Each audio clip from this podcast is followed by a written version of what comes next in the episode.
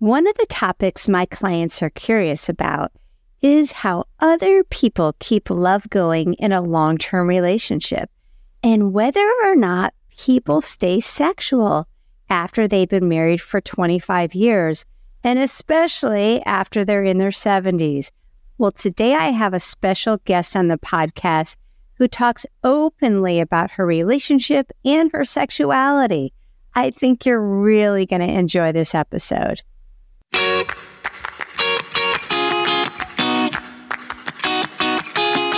Welcome to the Great Sex Podcast. I'm Dr. Heather England, and I'm a licensed professional counselor, a certified sex therapist, and a relationship expert. Join me for candid conversations that address what you truly want to know and answer your burning questions. I want to empower you to create the life you truly want. Welcome to this episode of the Great Sex Podcast. I am so excited for this episode today. I am here with my wonderful neighbor, Linda. And the reason I asked Linda to be on the podcast is I truly admire Linda in so many different ways. She is remarried and she has been married to her second husband for 26 years. She has five biological children. He has two kids from his first marriage. And I think Linda and her husband, Dennis, really live out life to the fullest. I see them live out their family values, but I also see them live out their love in the time that they spend together on the many vacations they do together, but just in how they interact with one another. It's so obvious to anyone that sees them how much they truly love each other and how much they have really nurtured a friendship across their long lasting relationship. And the other reason I wanted to include Linda on the podcast is I think she's very progressive in all of her ideas about sex. And gosh, I would love to have had her as a mom because I think she really probably shoots straight with her kids about sexuality. So, on today's podcast, we're going to talk about Linda's relationship and what has enabled her and Dennis to nurture such a strong relationship and also what's helped them to cultivate such a wonderful sex life. So here we go. So welcome, Linda. Thanks so much for being here. Thank you for having me. Well, I'm so excited you're here. So, Linda, first things first, you've been married to Dennis for 26 years. So, will you tell me a little about your relationship with Dennis and how you feel about him and what types of things you guys have done to create such a strong relationship? Well, I think um, having had baggage coming from different marriages, we, because it's second marriage for each. It is. And early on, we decided that we were going to make an all out effort, that there was no second option to get out. So, Linda, how about we start off with you just telling me a little about your relationship with Dennis? Sure. Well, when we met, we'd only known each other about four months when we got married. And so, whoa, wait, wait, wait, you got married after only knowing each other for four months? Holy cow. But I had a checklist and he, he hit all the boxes and he pursued me. And so that was fun. Yes. And so we decided early on and talked at length about what our hopes and dreams were and what we wanted, hmm. and that there was no option for divorce for us. If we got married again, it would be forever. So it sounds like you went into this relationship kind of eyes wide open. We try as much as you as much as as much as you can. But it also sounds like you had some serious conversations at the beginning about what the relationship would be and what kind of that you both were going to be committed to this. We were. And you were going to find a way to make it work. And we were 47 years old. Mm-hmm. And so we were old enough to know mm-hmm. what to expect. Mm-hmm. So we kind of had a timeline we set goals every year one year five year ten year goals. Oh like and so the first of, of the year we always set goals. And so we kind of had a dream a desire to move along a certain path and kind of knew what that would look like. So he's darling. He is a wonderful man. And he is he is. is my gift. I feel like god just placed him in my life at the right mm-hmm. time because although he's not perfect he comes pretty close as far as wanting to make me happy and giving me gifts and being open to sometimes I'm I'm a little extreme. And so he's open to that. and we have very frank discussions, and we're very passionate about our discussions. but we love each other, and we are determined to have a happy marriage. And sometimes we have a fight and we go to different rooms, but we always make up and we start over again with determination. Mm-hmm. So we just had a great life. There's been a few ups and downs, usually with children. Mm-hmm. And um, and so and he's uh, he works a lot, Mhm. although he's now retired. But he spent a lot of time in his office, which is a little frustrating for me because it was like, come play with me. I'm not writing time. And so I'm sure I was an aggravation, but he really pulls out all the stops for me. Mm-hmm. And it's nice to feel appreciated and valued and heard Yeah. Yeah. And I love it. I love that. Mm-hmm. So you said something really interesting, and I think it's really important to set uh, goals and relationships, mm-hmm. and so few people do that. So can you give us an example? Like, what would maybe a five-year goal have been, or a ten-year goal, or you know, a one-year goal? Okay. Well, we always do our money donation. We have a special needs son, so we know where that money's going.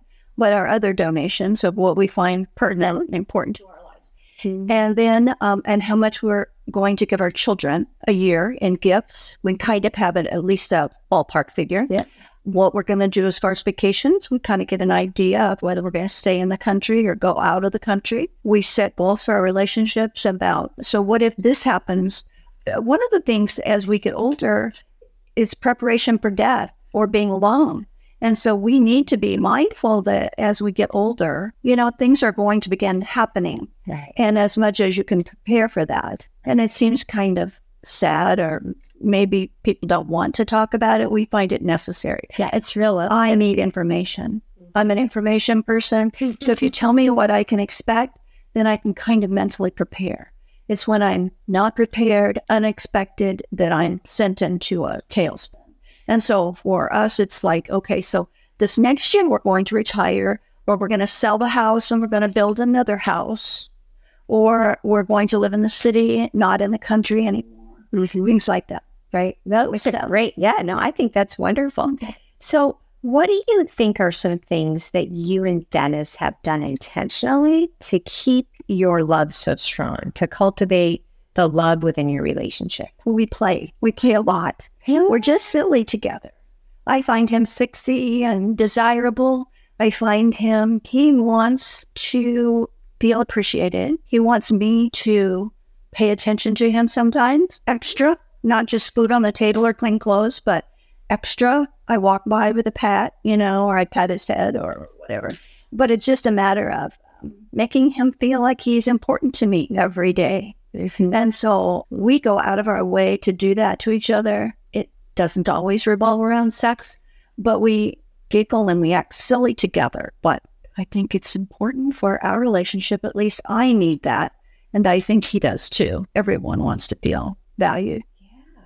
And I'm glad he's here. And I'm glad when he takes time off work. And I'm glad when he makes me feel special. He just does extraordinary things. And I appreciate that. Yeah. I Try to that do back. gratefulness is such a huge thing to be grateful to your partner for things. When you when you're grateful, it's hard to be annoyed, right? Well, we get annoyed with each other, but we say it and a yeah, you know. And then it's back to, you know, I thank you for taking time to do that. Thanks for getting the groceries today or filling up the car with gas. Sometimes it's so little bitty things that, Mm-hmm. you know, it's like we don't have to make a statement. You can say that as you walk through the room, Mm-hmm. you know, but um, But little things to me are what make life I think it matters a lot. Yeah, the little things really do add up. And when you reach out to your partner and show love in the little things, it does. It all adds up, It does. right? They do end up feeling important to you. You know, it's a way of showing your love, of showing how special they are. Well, and then that evolves into sex. It's like, move over in the shower, I'm coming in. And well, and it's it's a matter of, you know, do you want to take a nap nap today? I mean, a sleep nap or a nap nap, you know. So a nap nap, I take. And so plans are kind of great early on and, and just um just playfulness, just things like that. Yeah. Well, I think sex has to incorporate playfulness. So we, we've already gotten into sex. I, I was going to start a love and a relationship and things about that. Well, let's just, let's just go right into sex. So How about you tell me about your relationship with sex Okay. and how that's changed over the years? Okay. So, well, when we met, I'd been along for a long time and he had come out of a disastrous divorce and felt um, pretty uh, defeated and uh, things were, he just could not control uh, what happened. And so I, his feelings were hurt. And I think he was really looking for some affirmations and somebody to to kind of build him up. And so when we met, we were just instantly, I don't know, we gravitated towards each other. We were excited by each other. We wanted to be with each other all the time. And so sex naturally happened, but we were friends first. One of the things that we did while we were dating early on, because I'd had other partners and he had too, I asked him, Have you ever had an AIDS test? And he said, No, I haven't, but that's a good idea. How about we do that? So we both did that. So while we were waiting for those test results, we got to know each other. So it was an, almost an entire month of talking on the phone and really getting to know each other. And it was good for us. So we didn't just fall into bed together. And so for us, it was kind of the foundation, you know, of our relationship. And so when we did get together sexually, then we were, um, it just made it that much better. Number one, we knew we were disease free. But two, we had talked about the things we wanted in a sexual relationship. So you actually actively talked about We did. sex life during that time we did waiting. I'd had no secrets from him. And he maybe didn't know names, but he knew that I'd had relationships with different people and that I was looking for more than that Mm-hmm. in my And we were able to tell her what you wanted in a sexual relationship. um, maybe not explicitly, maybe not down to little details, but that let's not fight about sex. Let's never make this a big issue. This is something that we mutually agree on, and we will make an effort to be good to each other hmm. and to be kind and to trust each other. And I kind of think that, that that was really important for us to kind of lay the groundwork. Yeah, I really admire you for having those conversations, especially that early on in a relationship. I mean, there are people that have been married 20 years that haven't had a conversation about sex or anything. And, you know, I, I have to think Dennis is a very confident man that you were able to talk about your past sexual relationships and you too, mm-hmm. and not get wicked out, you know, or jealous or insecure. sometimes it comes up, you know, even now, it's like, oh, yeah, well, but not in a bad way. That's just made us who we are. Mm-hmm. And so he had learned some, what is it called? Kama Sutra in college. and he had read The Joy of Sex. Oh my gosh. And I had read it too. And so we knew we were very sexual, both of us. Uh-huh. And so we thought that uh, we were going to be a good combination. And that's proven to be true. I love that. I just love that. You know, and I think it's really interesting because we we make this assumption that other people are well, I think sometimes we think everybody's having more sex than us. Like so on the one hand, when we're younger, I get we get that with it. So then I think we make this assumption that older people are done yet sex. But it's just totally wrong, right? It is because as long as it works, Exactly. enjoy it, right? Enjoy those bodies. Dennis's dad was 81, and I remember his stepmother saying, he woke up this morning and I took advantage of. I love that. And so he thinks that it's his yes, his dad was 81, that he's good for a few more years. So, and being a pilot, I think they're sexed anyway. So I was like, go to the airport and smell some of that burned jet fuel, you know, and it's a aphrodisiac or something. It's just a, you know, typical men talk. But yeah, I think that many people do not have sex at my age or very infrequent. Mm-hmm. And I think women, number one, don't know a lot about their bodies, mm-hmm. but they don't know how to ask for what they want. Sadly, we were raised in a time where women, if you knew what you wanted sexually and you liked sex mm-hmm. and you said so, then you were naughty. You were a bad woman. You must be a prostitute or a call girl or you've had lots of affairs, but you are not a good Christian Rylands. And what an injustice to women to have been raised like that, saying you you should never have an orgasm. you should not really know what's going on with your body, and you sure don't want to ask your husband what you want because it's all about him. Right. And it instills shame. Oh, am I? Oh, because have sex is natural. Orgasms are natural. The feelings are good. They're, the only purpose of your clitoris is for pleasure. That's the only thing the clitoris does is provide pleasure. So when we shame women for just kind of being who they are, I mean, it's a horrible thing. It is. And little children. I mean, I know we have lots of grandchildren. Little children are sexual, Mm-hmm. and we shut them down and make them make them feel like that. That's we just don't do that. That's in private, and you know. But even little boys, I remember my little boys, you know, growing up, touching themselves. And as little boys, they wanted to pedal off the deck or run around naked. And it was always like, you have to put clothes on them because the older ladies in the neighborhood, you know, may not accept that. Mm-hmm. You're too free. But I remember ironing with just my bra and my shorts on in front of my children. And, or they'd walk in on me. And it, it wasn't that I would parade around in front of my children naked, but it was normal. Mm-hmm. It was natural for us. Mm-hmm. Darcy didn't wear a shirt until she was 5 mm-hmm. You know, it was like she'd just go out in the backyard and play. And I thought that was perfectly fine. But I caught some criticism for it. So I think that it, it's such a shame. But women of my generation, particularly, they just don't want to talk about sex. They just very inhibited, oftentimes just to know their bodies. They don't even know how babies are born, let alone what they want in bed. Yeah. And I found they don't they don't enjoy sex. So because they don't know their bodies, they don't know how to touch themselves, they don't know what feels good. You know, they were never encouraged to masturbate. In fact, they were told not to, that that was that was a bad, that was a slutty thing to do, right? That they don't enjoy sex with their partners. And it's just a thing they think they have to do. And they'd be more than happy to never have sex again. That's right. And yeah, and it's a shame. I think these a missing.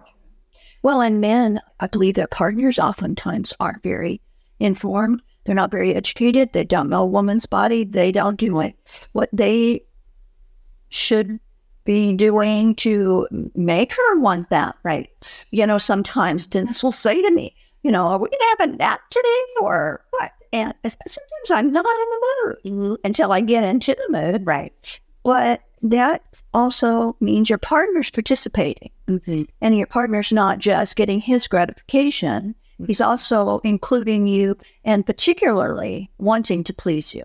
That makes a world of difference. Oh, huge difference. You know, so many of the problems my clients will bring to me are often because either partner just doesn't know how to be sexual. They don't know how to touch each other. Mm-hmm. They don't talk about it, so they don't know what feels good or doesn't feel good. So they end up having sex that's just not really good sex. And it's not sex worth wanting. So, how are you going to desire sex if your partner's not touching you in the right ways? If you're not connecting at that level, well, you're not going to want to have sex. Oftentimes, men, they just want to dive in there, get right to it, have intercourse, be done. How much fun is that? And that's not that's not fun. That's not fun. You're you know getting all the good stuff when they when you go right to it, right?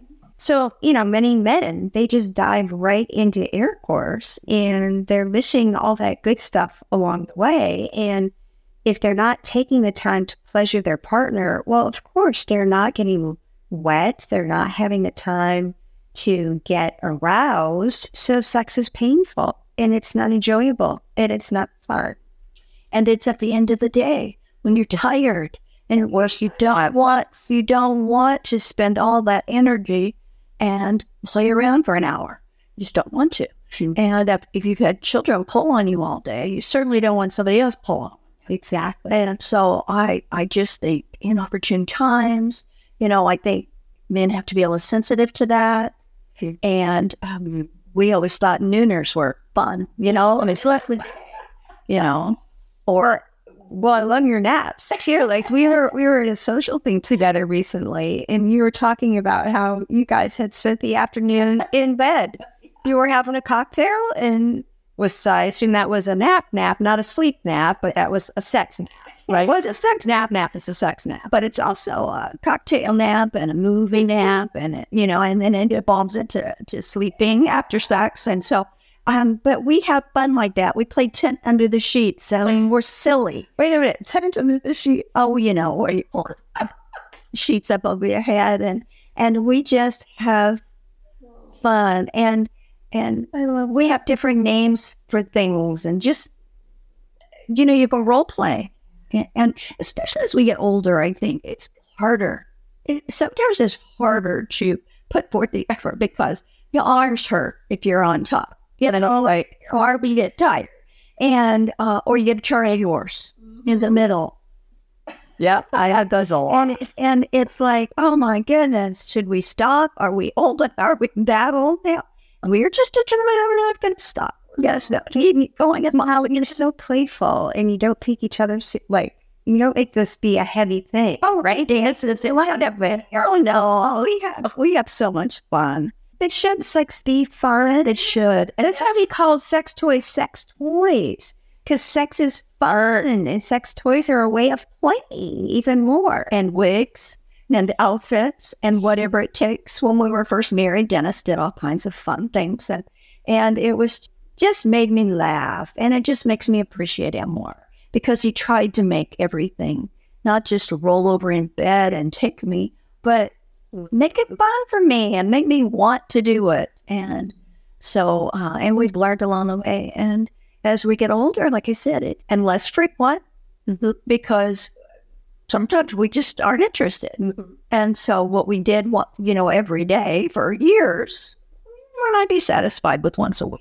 Mhm. or once every 10 days. We're good with that. What's okay? I think it's quality over quantity. It is. And we've said that. It's like, okay, we have nothing to prove here. And we want to desire each other. And let's not make one of us do something the other one. So I really appreciate your candor and all that you've shared. And I like so admire you and Dennis and how you are keeping your sex life so vibrant. You are, to me, you're what we should all try to be. I just, yeah, no, I really, Thank you. My pleasure. oh, that makes my mind go somewhere else on sexual pleasure. Anyway. So, is there any advice that you would have given to your younger you, say your 30 year old you, about sex, or your 20 year old you, or your 40 year old you before you met Dennis? Not so much because I've always been very sexual. Because uh, my husband and I would always try to catch time away from the children. You know, whether the first that's my first husband, whether they were taking naps or uh, a date. My mother lived with us for a while, and there was no privacy at all, and so we can go for a car ride. So, you made A car ride. So, why do you think you were so sexual? And so I always been interested in sex.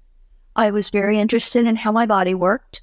I miscarried our first child with my first husband, and then it took me three years to get pregnant with Darcy. And so I knew about ovulation. I knew, and I have a retroflex uterus, and so I had to do exercises and things like that. So I was very aware of timing. So, you were aware your body. I was Yeah. at a very young age and actually wanted to be wanted to be a midwife. I was just interested in having pregnancies and seeing deliveries all the way through. And uh, my friend and I, we were just always talking about it. So just educated ourselves, read books. So, I guess the younger you was pretty squared away sexually. I think so. And then what advice would you give maybe the average, you know, 35 year old who's got three young kids and they're exhausted and, you know, for them and their husband? my gynecologist and I talked about this not long ago because she said, You should talk to my 40 year olds. She said, They come in here and their children are teenagers and they too are still exhausted and they don't want their husbands pulling on them. And maybe they've grown apart and maybe they don't even get a conversation in a day. And yet they're expected to, to make love with their husbands. And they really either don't like them or they just don't want to take that time to be playful. And when you have children in the house, it's very inhibiting. Mm-hmm. I think I would tell them to make dates to go away for the weekend, even one night. we Go to a hotel room just to enjoy each other. Get a book that you can read together. Watch a movie if you need to, if, if you need a porn movie. If you need to light candles and set the romantic stage and have a bath together, there's a number of things you can do. But I think young people forget to make each other the priority. Mm-hmm. So busy raising children, they forget each other. And then marriages fail because nobody feels very valued and important to each other. And it's very, very sad because that's when they really need to be united. Yeah, that's so true. And I think that's such good advice because, you know, a strong foundation of love is what your sex rests on. So to have good sex, you have to build a strong foundation of love and one that is built on really close connection, friendship, you know, caring about each other, communicating to your partner how important they are to you. So, and it's so easy with kids to just get completely disconnected and you don't make time for one another. And you really have to work really hard to make that time for one another when you have kids. So I think that's fabulous advice. Yeah, putting your marriage first.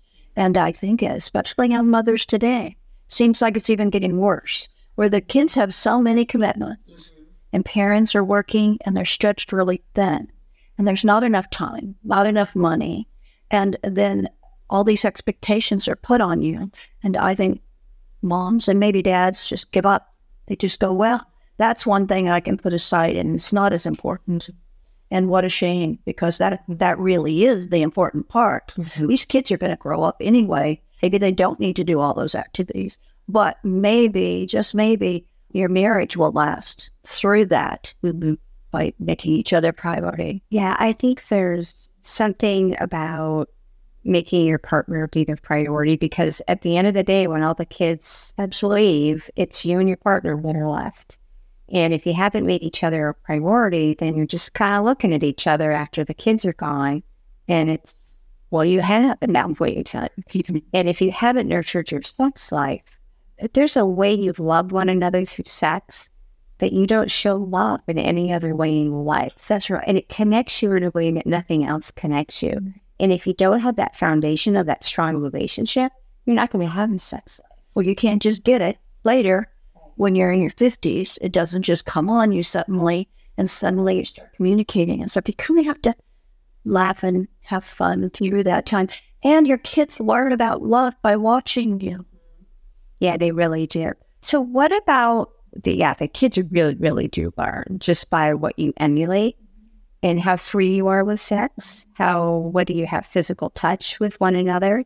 You know, I think you're you're role modeling for them.